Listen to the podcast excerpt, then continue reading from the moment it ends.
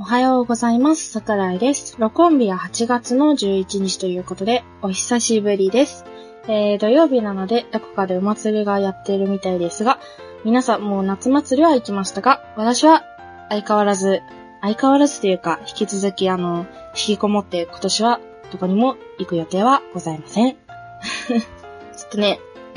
エアコンが家にないんですけど、今年はちょっとね、暑くなったり、あの、台風とかで、突然雨降って寒くなったりで、今はちょっと治りかけで、あのーがっつり熱が出るほどの、な、ん？治りかけなんですけど、がっつり熱が出ちゃうぐらい風邪をひいてました。ところどころあの、もしかしたら、あの、なんだ、咳が出て、ブツンって違和感が感じられるぐらい、なんかブツンって切れるかもしれませんが、ご了承ください。えー、まあ、この更新してない期間の間ですね、まあ、いろいろと、なんだろう、ラジオの形を考えてて、あの、ラジオの形っていうか、その周り、付属するコンテンツの話というか、あの、ツイッターのアカウントのことなんですけど、ツイッターアカウントの方の、えー、ラジオとして使ってるアカウントの方が、もう完全に個人のツイッターとして使ってる感じになっちゃってて、現状その、ほぼほぼ更新、更新の期間が数ヶ月にわたって空いてしまうラジオに、そんな個人のラジオのアカウントって必要かなとか、結局その個人のラジオとして使うにしても、ラジオはどこまで関わらせていいのかとか、いろいろとなんか考えてて、ちょっとね、なんか、こう、求めてる自分の理想の形っていうのかな。こうあってほしいみたいなものとは現状もう違う存在、違うような形になっちゃってて、ちょっとね、作り直すというか、まあ、今多分あの、ほとんどのツイート消しちゃってるんですけど、もう一度形を変えて、まあ、どこまでツイートするのかとか、そういうのを考えて、またやっていこうかなと思っています。で、その関係で、今後ツイッターのハッシュタグとかに、あの、コメントとかできない可能性があります。まあ、と言ってもね、ほとんどね、もらったことないんで、まあ、これ言ってもなって感じですけど、まあ、ちょっとね、その、返事ができないので、それだけちょっとお許しくださいというか。で、そして、えー、携帯のアプリ、パソコンでも使えるのかな？わかんないですけど、あの、スプーンっていうアプリがあるんですけど、そこでもちょっとお試しで桜井として、あの、活動していこうかなと思っております。えー、なんだろうな、スプーンっていうアプリは、例えるなら、こう、まあ、知ってる人は知ってると思うんですけど、声部みたいな感じで、えー、なんだろう、生放送もできるんですよ。声だけの生放送もできるし、えー、なんだ、このセリフ言ってくださいっていうのに、あ、じゃあ、そこに声を吹き込みますよって言って、そのセリフを言うみたいなこともできるし、またラジオみたいな感じで、コンテンツとして、その日あった一日のことをつぶやいて、あの、言葉の日記として使えるキャストっていう設定があったり、まあなんか、声部に近いものをさらにアプリ版として便利にした感じが、感じのアプリなんですけど、そのアプリがちょっと使い心地が良さそうなのと、あの、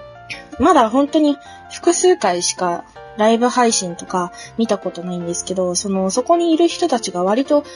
なんだろうな、いい人たちって言ったらあれなんですけど、な、うーん、そう、居心地が良さそうな、私にとっての居心地が良さそうなラジオ、ラジオ、えっ、と、配信コンテンツとして、なんか、受け入れやすそうだったので、ちょっと今度から、まあ、ポッドキャストは基本的に今こうして、まあ、数ヶ月に渡ってというか、数ヶ月間が空いたりするかもしれないんですけど、そのスプーンの方では、できるだけ、まあ、一日あった出来事とか、できるだけ見つけてね、更新できるようにできたらなって考えています。まあ、うーん、どうなんだろうな。やっぱ、ポッドキャストって完成品をできれば更新したいから、あの、BGM つけたり、えー、音声の、なんだ、カットしたり、えー、音量を大きくしたりとか、その編集しなきゃいけないっていうのが割とあのーやっぱ手間かかるっていうのもあるし、まあもちろんそれが好きな時もある。ただ私の場合情緒不安定なんで、そのブームが、ブーム、うん、ブームがあるんですよ。やりたい時と、やりたくない時のブームがあって、その点を排除した感じで、まあもちろんこういう、こっちで、あの、ポッドキャストの方で配信してるやつも、まあ、できればスプーンの方でも配信して、BGM がついているものと、ついていない方は、あのー個人的にもう自分の、えー、つぶやきみたいな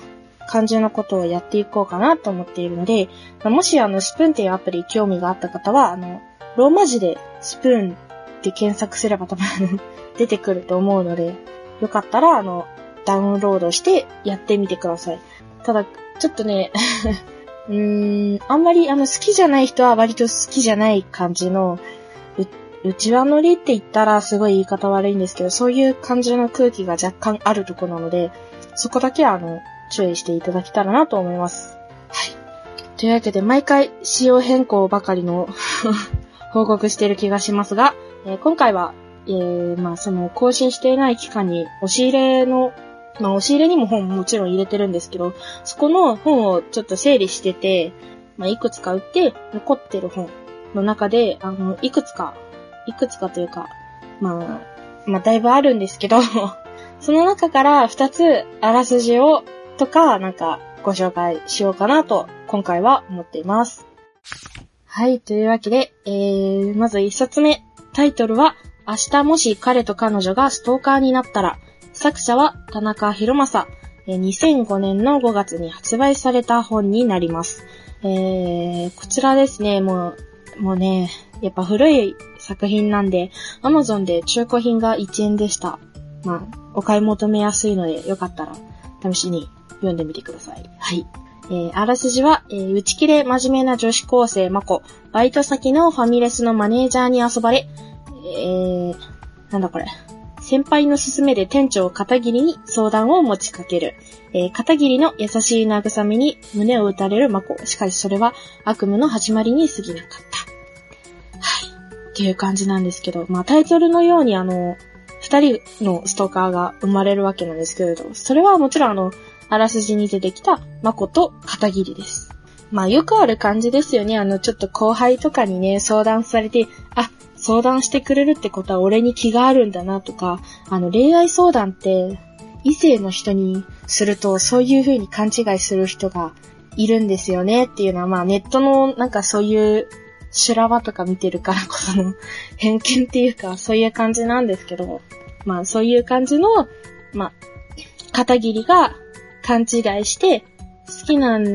くせに、本当は正直になれないんだろうみたいな感じで、マコに対してストーカーをしていくと。で、まあ、それを、まあ、先輩、なんだっけ、名前忘れちゃったんですけど、なんだっけな、えー、百瀬だったかな。萌えさん？萌えだったかな。っていう、なんか先輩が、頼れる先輩がいるんですけど、そのあの、先輩が店長に相談したらどう？みたいな感じのことを言う、その先輩が、まあ、そのストーカーを仕返せばいいじゃん、みたいなことを言って、まあ、そのね、ストーリーが進むわけなんですけど、ちょっとこう、ね、あの、ズワズワっとする感じで、次第にこう、マコもやっぱストーカーをしているうちにこう、おかしくなり始めるんですよね。最初こそほら、あの、そのストーカーをやめさせるために仕方ないから、本当はやりたくないけど、やっていくわけですけど、でもだんだんに、こう、それが楽しくなってくる瞬間って絶対あるわけですよね。相手が例えば動揺を見せた瞬間であったり、人っていうのはなんか、まあ、この小説はそこまでひどい話ではないんですけど、こう、徹底的にやり込めた瞬間に、こう、喜びを感じる人間って必ず、その、どっかしらには持ってるわけですよね。だからこそ、例えば学校のテストとか、で点数良かった、やったラッキーとか、そういう喜びが生まれるわけですよ。まあ、それが、まあ、悪い方向で発生してしまった場合に、こう、こういう感じになるよっていうか、そう。まあ、もともと片桐は悪だから、まあ、ストーカーをししちゃってるわけですからね、実際に。だからそれはもう完全に悪なんですけど、その悪を、同じやり方でやり込めていいのかって思わせる、考えさせられる作品でもあるし、こう、なんだろう、悪いことがなくならないのは多分こういう性質、なんだろう、悪いことだけど、それで相手が苦しむ姿を見るのが、喜ぶ性質っていうのは、何がしか自分には、自分にもちょっとはあるなって思わせるような、や、できるだけ気をつけるように しようって、うん、まあ、私は、その、そこの部分が好きな人間なので、あんまり、ね、その改善しようっていうのはちょっと、ちょっとは思うけれども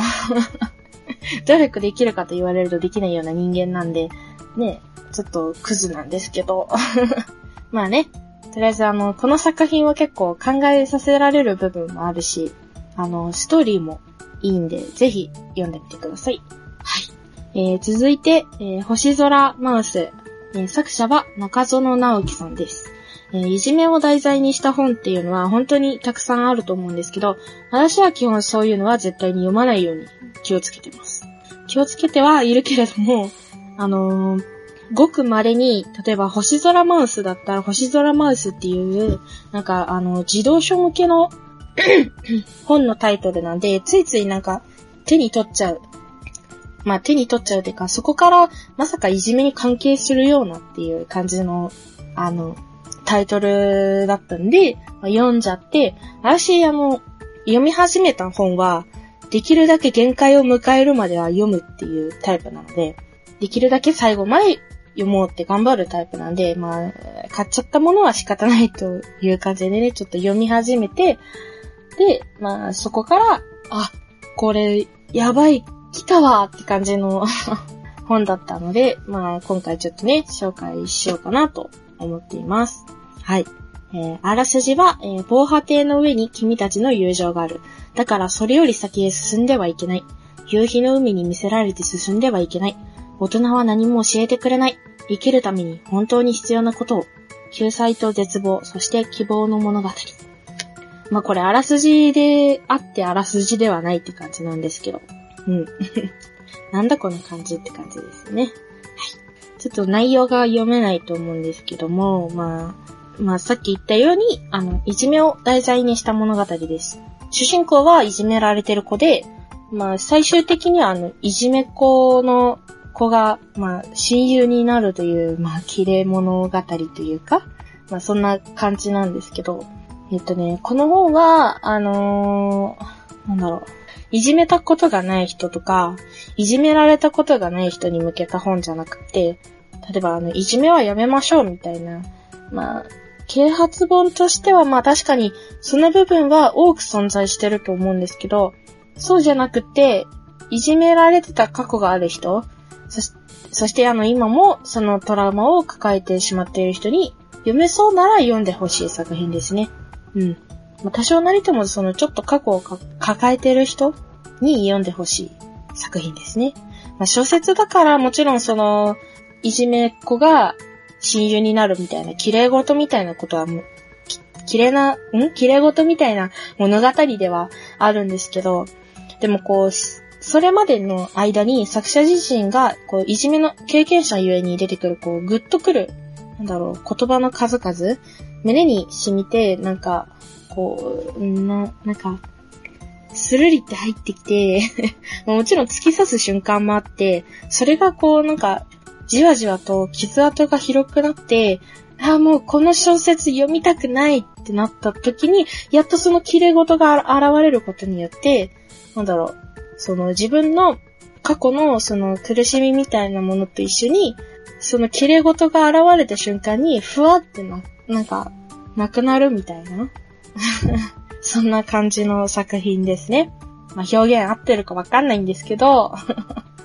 うん、まあね、これはね、ちょっと、あのー、エルゴノミがあると思います。割と児童向けというか若者向けに作られてる本なので、読みやすくはあるんです、もちろん。ただ内容に関しては、ちょっと、うん。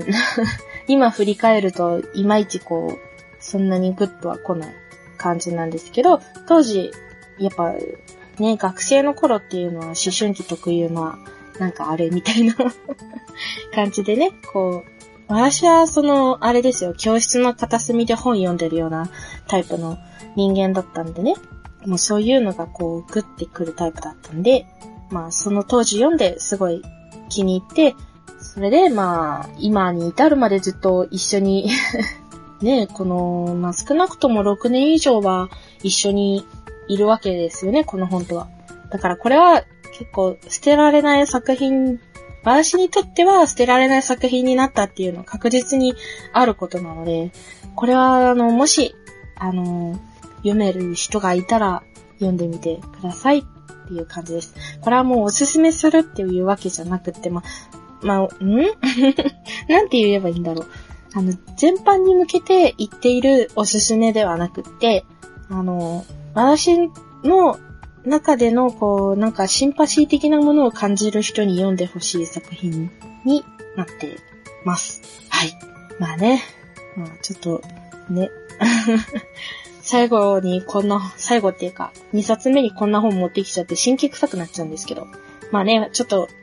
私の持ってる本って大体そういう本ばっかなんでね。まあそういう本ばっかっていうか、まあ、もうちょっとなんか、あの、気違い寄りな感じの本ばっか持ってるんですけど、まあ、まだまだどうしてもあの手元に置いておきたくて大切にしてる本とか、えー、まあ、今後も絶対読み返すという自信を持って言える作品とかもあるので、こちら、あの、その 必ず読み返すであろう作品に関してはちょっと、ゆうやみ堂さんで紹介する可能性もあるんですけど、ま、あ、ちょっとずつこっちの、えー、ポッドキャスト、そして、スプーン、っていうアプリの方で、まあ、少しずつ小出しにやっていこうかなと思いますので、次回もよろしくお願いします。それでは、えー、桜寺開店準備中桜井でした。バイバイ。